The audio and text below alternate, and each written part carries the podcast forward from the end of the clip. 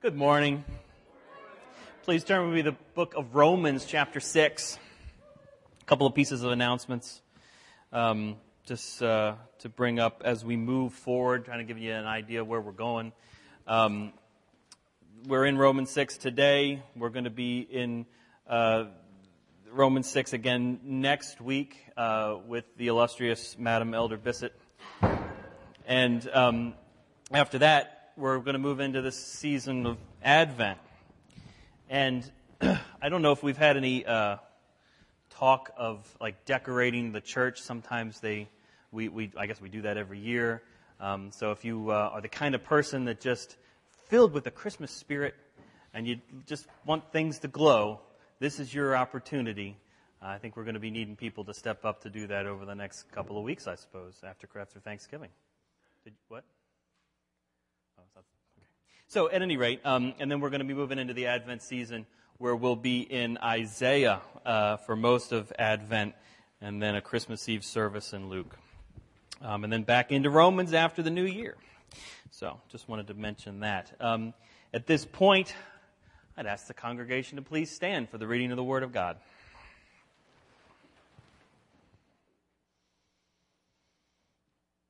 What shall we say then? Shall we continue in sin that grace may abound? Certainly not. How shall we who died to sin live any longer in it? Or do you not know that as many of us were baptized into Christ Jesus, were baptized into his death?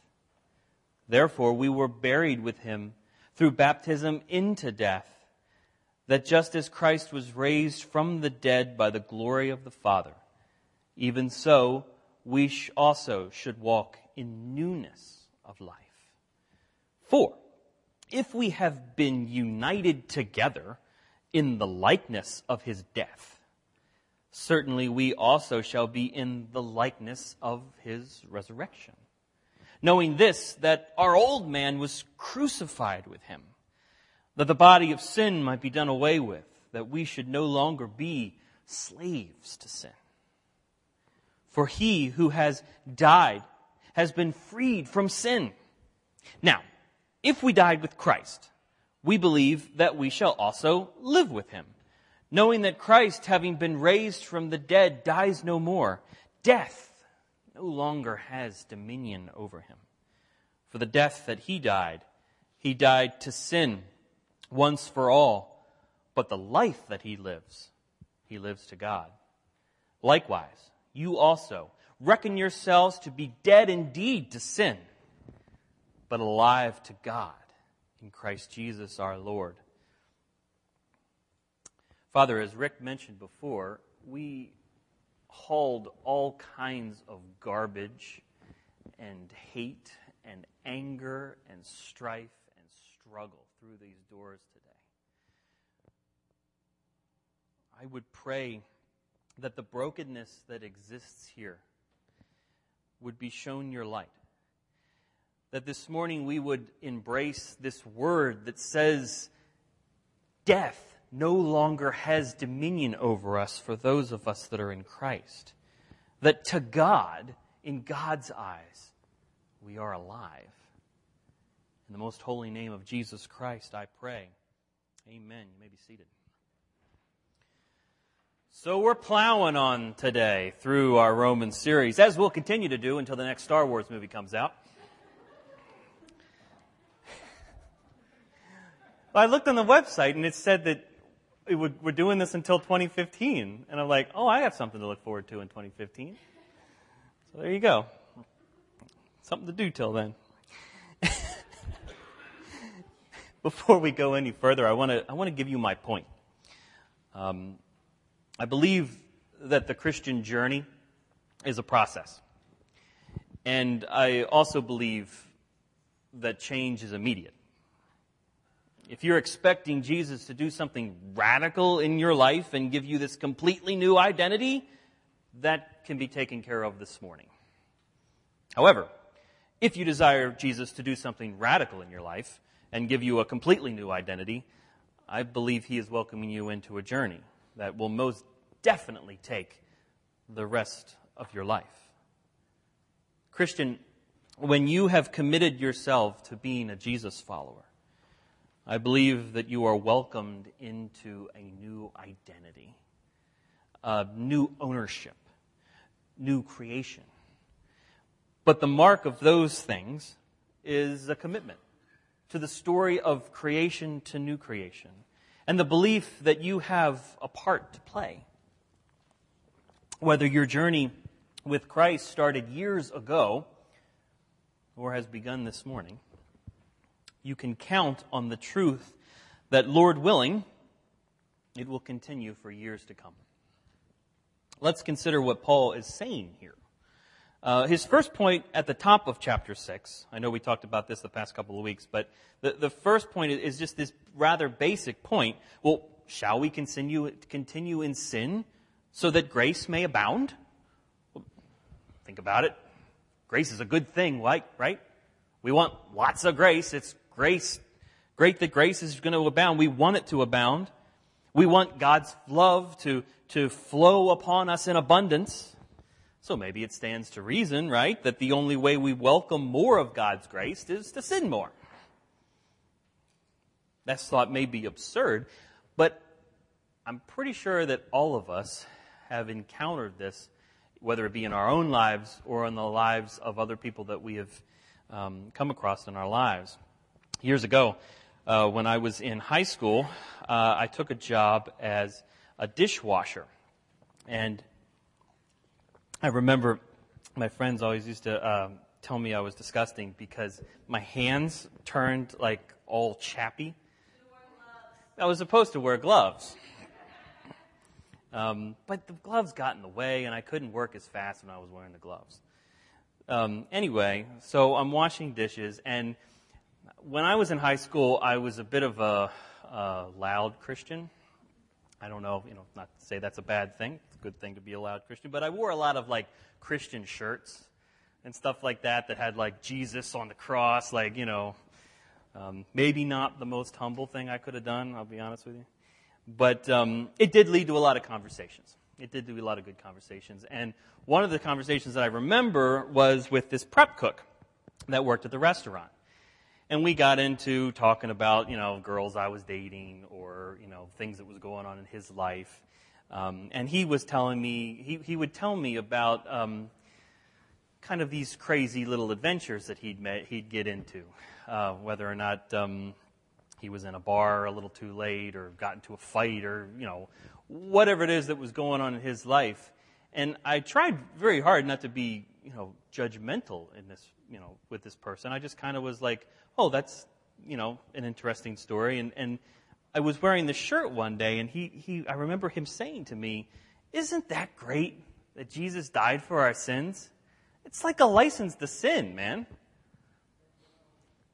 And I was like, wow. I was 15, 16 years old at the time. I, I'd never really done that business um, of trying to think of it like that. I mean, that certainly wasn't what I was uh, hearing at the pulpit of the church we attended.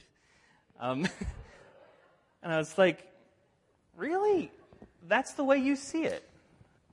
You, you see this as a, as a license to just to do whatever destructive thing that you think comes along because you're right in, in saying that God's grace is going to abound.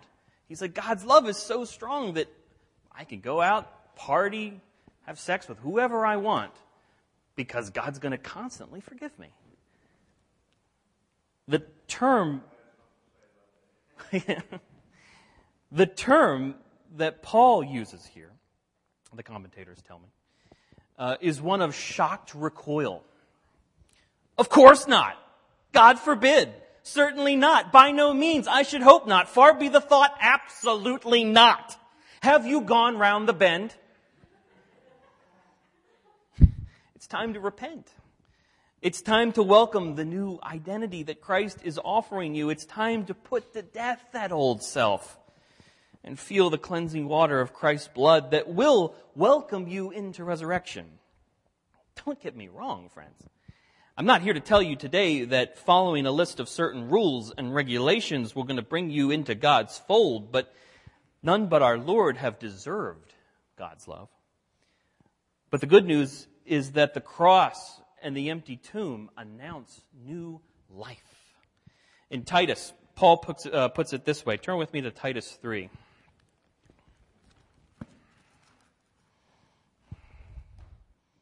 Starting uh, in, ch- in chapter 3, verse 3. For we ourselves were also once foolish, disobedient, deceived, serving various lusts and pleasures, living out malice and envy, hateful and hating one another. But when the kindness and the love of God our Savior toward man appeared, not by the works of righteousness which we have done, but by according to his mercy, he saved us. Through the washing of regeneration and the renewing of the Holy Spirit, whom he poured out on us abundantly through Jesus Christ our Savior. That having been justified by his grace, we should become heirs according to the hope of eternal life. This is a faithful saying. And these things I want you to affirm constantly that those who have believed in God should be careful to maintain good works. These things are good and profitable to men. Good works. Well, just what am I being called to here? Just what is God doing in my life? Actually, come to think of it, is, is it my life anymore? If I am under new ownership, if I'm under this new dominion, what does that actually look like? One of the words in today's text that stuck out to me is the word united. And I'm not sure that this is exactly what Paul had in mind uh, and meant to say in this sentence, but it stuck out to me as kind of a sidebar, real quick, um, that we have been united together in the likeness of not only his death, but also his resurrection.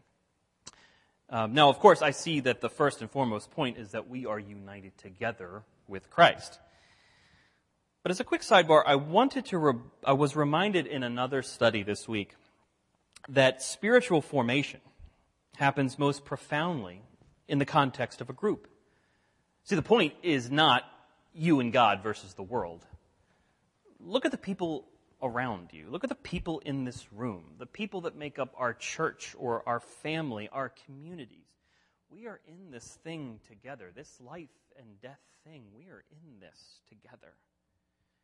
In the words of Jack Shephard, if we can't live together, we're going to die alone. Paul takes it a step further and apparently tells us that just as we die together, we also live together. But you take another step on this, before you take another step on this journey, I'd ask you to prayerfully consider what roles your family and friends play in the story of your life and the larger story of creation to new creation. Paul continues in verse 6 to remind us that our old man, our old self, was nailed to the cross alongside of Jesus so that this body of sin might be done away with. Recognizing and shedding old bad habits will be a part of living out that death. What is it for you? Is it sexual immorality, covetousness, maliciousness, envy, anger, deceit, violence? What do you need to be free from? Disobedience to authority? What is it that, that God is whispering in your ear? You don't have to live like this anymore. a refusal to forgive others, perhaps, a refusal to ask for forgiveness. Friends, we are here to remind each other that a better life is offered. We're here to remind each other that we don't have to live like that. Christ died for the ungodly. Sin no longer has dominion over us, regardless of however much we realize that sin continues to be this present reality we need to remind each other that we are under new ownership. And that Jesus invites us not only to nail those things that distance us from God to the cross, but also to live out with boldness. Not just to crawl along, but live out with boldness those things that mark the new creation love, joy, peace, patience, kindness, and goodness, gentleness, faithfulness, and self control. Back to my initial point. This change of identity, it happens fast, but it's also kind of slow. It's also a process. One character from American literature helps to make this point. I thought of this um, after listening to Dr. Stephen Fowl uh, preach here a few weeks ago. Uh, in his sermon, he likened this whole death like imagery, um, new dominion thing to our citizenship. We are in Christ. We, when we are in Christ, we have been welcomed into new citizenship in God's kingdom. No longer do we live in a land dominated by sin. We may take time for the old way. It may take time for the old ways to be retired completely. But as citizens of God's kingdom, we know that sin no longer has control over us. Sin no longer has ownership over us. And that the new life that is offered is abundant. So these truths were given new light for me this week um, as I was listening to the audio of Gordon Wood's book, uh, American history textbook, The Empire of Liberty. Wood reminded me of the story um, that I think speaks of this text today, or speaks to it. Uh, in the early part of the 19th century, writer Washington Irving developed a sense that his native land was simply not the same place that it had been a generation before. Irving knew that America had recently undergone the radical transformation of the revolution. And he expressed this trans- uh, transformation through his story, Rip Van Winkle. In the tale, Rip falls asleep in the woods before the revolution and wakes up 20 years later to this profoundly different world. Buildings have changed, uh, faces were different, and the village was larger and more populous idleness, except among the aged, had no longer, uh, was no longer tolerated. He described that something about the very character of the people seemed to be changed. There was a busy, bustling, disputatious tone about it, instead of the accustomed phlegm and drowsy tranquility. The language was changed as well. Rights of citizens, elections, members of Congress, liberty, in other words, that were a perfect Babylonish jargon to the bewildered Van Winkle. Irving paints a picture of Rip standing before the sign at the village inn in which the face of George III was now replaced with the face of General Washington. And an impression is put on his lips that everything's changed. Before 1776, America had been a collection of British colonies that was home to about 2 million people who lived along the Atlantic coast after the Revolution and the War of 1812, often called the Second American Revolution. These insignificant provinces were now this single giant continental republic with a population that was now pushing 10 million and beginning to expand beyond the Appalachian Mountains. The transformation had affected the way they related to one another and to the way they perceived the world around them. And interestingly enough, Wood points out that these changes had, been, had taken place before industrialization, before urbanization, before railroads, before any of the other technological breakthroughs that in the, that in the future would serve as cultural and political catalysts. On one hand, change during this period happened so rapidly that the citizens of this land expected it and prized it. On the other hand, these changes were so complicated so indeliberate, so much a medley of responses to fast moving events that Americans scarcely knew how they had progressed from one point to another. Sorry for that history tangent. But uh, for me, I, am listening to this and I'm like, oh, this is exactly what Paul's talking about. Not about America being like, you know, whatever, uh, just about this transformation. And, and it was reminded me of what Dr. Fowl was talking about as this citizenship thing. I'm a resident of a new land, and there's a lot of things about it that might remind me of what happened before. But it's like turning on a light switch. It's like any number of metaphors that we've heard over the years. Everything's changed. And we approach our Lord now with boldness. For me, it was this powerful reminder of that change of identity that we are called to as citizens of God's kingdom. And the slow but very real maturity that we can expect from a God who is committed to our discipleship. Have you ever thought about that? When you think about these issues of death and life, that, that our Lord, the one um, who experienced the cross, died on the cross, then was raised days later.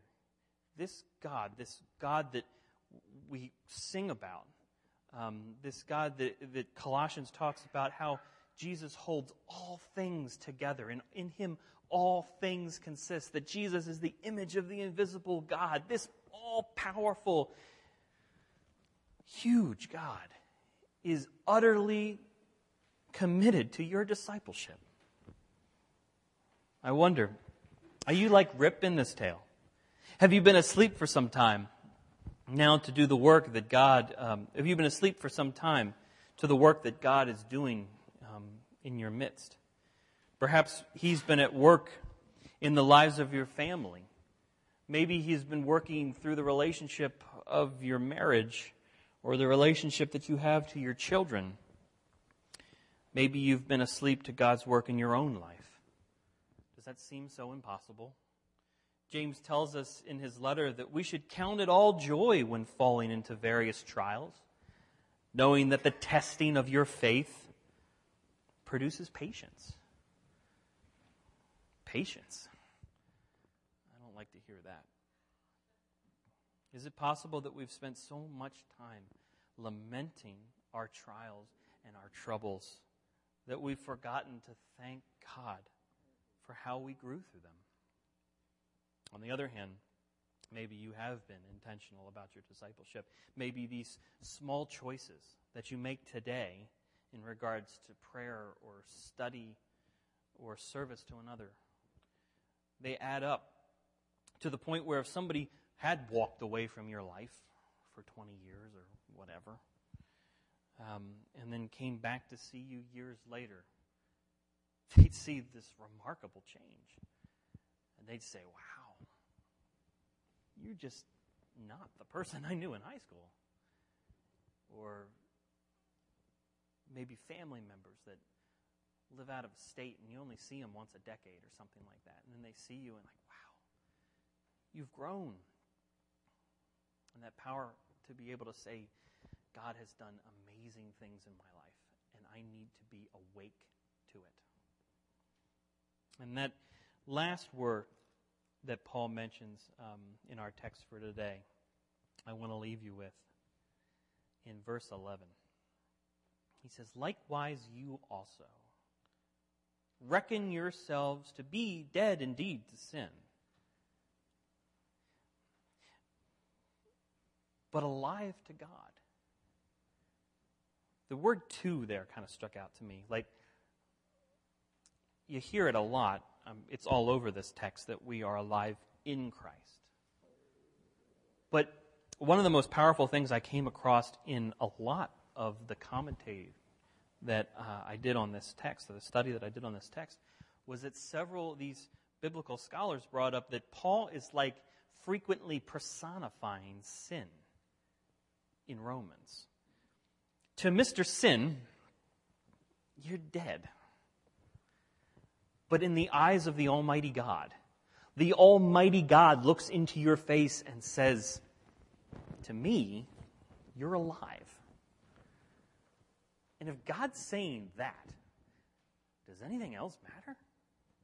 All these lies that we tell ourselves, all of these lies that we tell each other about our value and how we think of ourselves as a devalued human being, perhaps, or as we struggle through anger or depression, or, or what all these things that these, these, these voices that we've been hearing. To be able to look at a text like this and say, to God, I am alive. That's a powerful and encouraging thought. May you leave today knowing that God, in the eyes of God, you're alive. You're not dead. Let's pray. Good Father, thank you for your faithfulness to our community. the work that you do among my friends that are in this room is remarkable.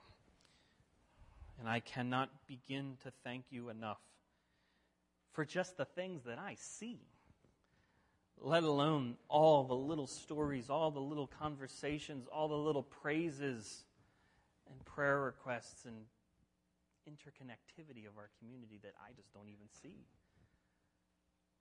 Thank you so much for being alive here. Thank you so much that you look at our community and to you, we are alive. I pray that for those of us that need to do business with the idea that there are things that we need to put to death, that that old man, that old self, there are things that we need to put down. And I pray that as a community we can come along each other and say, you don't have to live like that. To God, you are alive. And the cross and the empty tomb means freedom. Freedom in Christ and new creation. In the most holy name of Jesus Christ, I pray. Amen.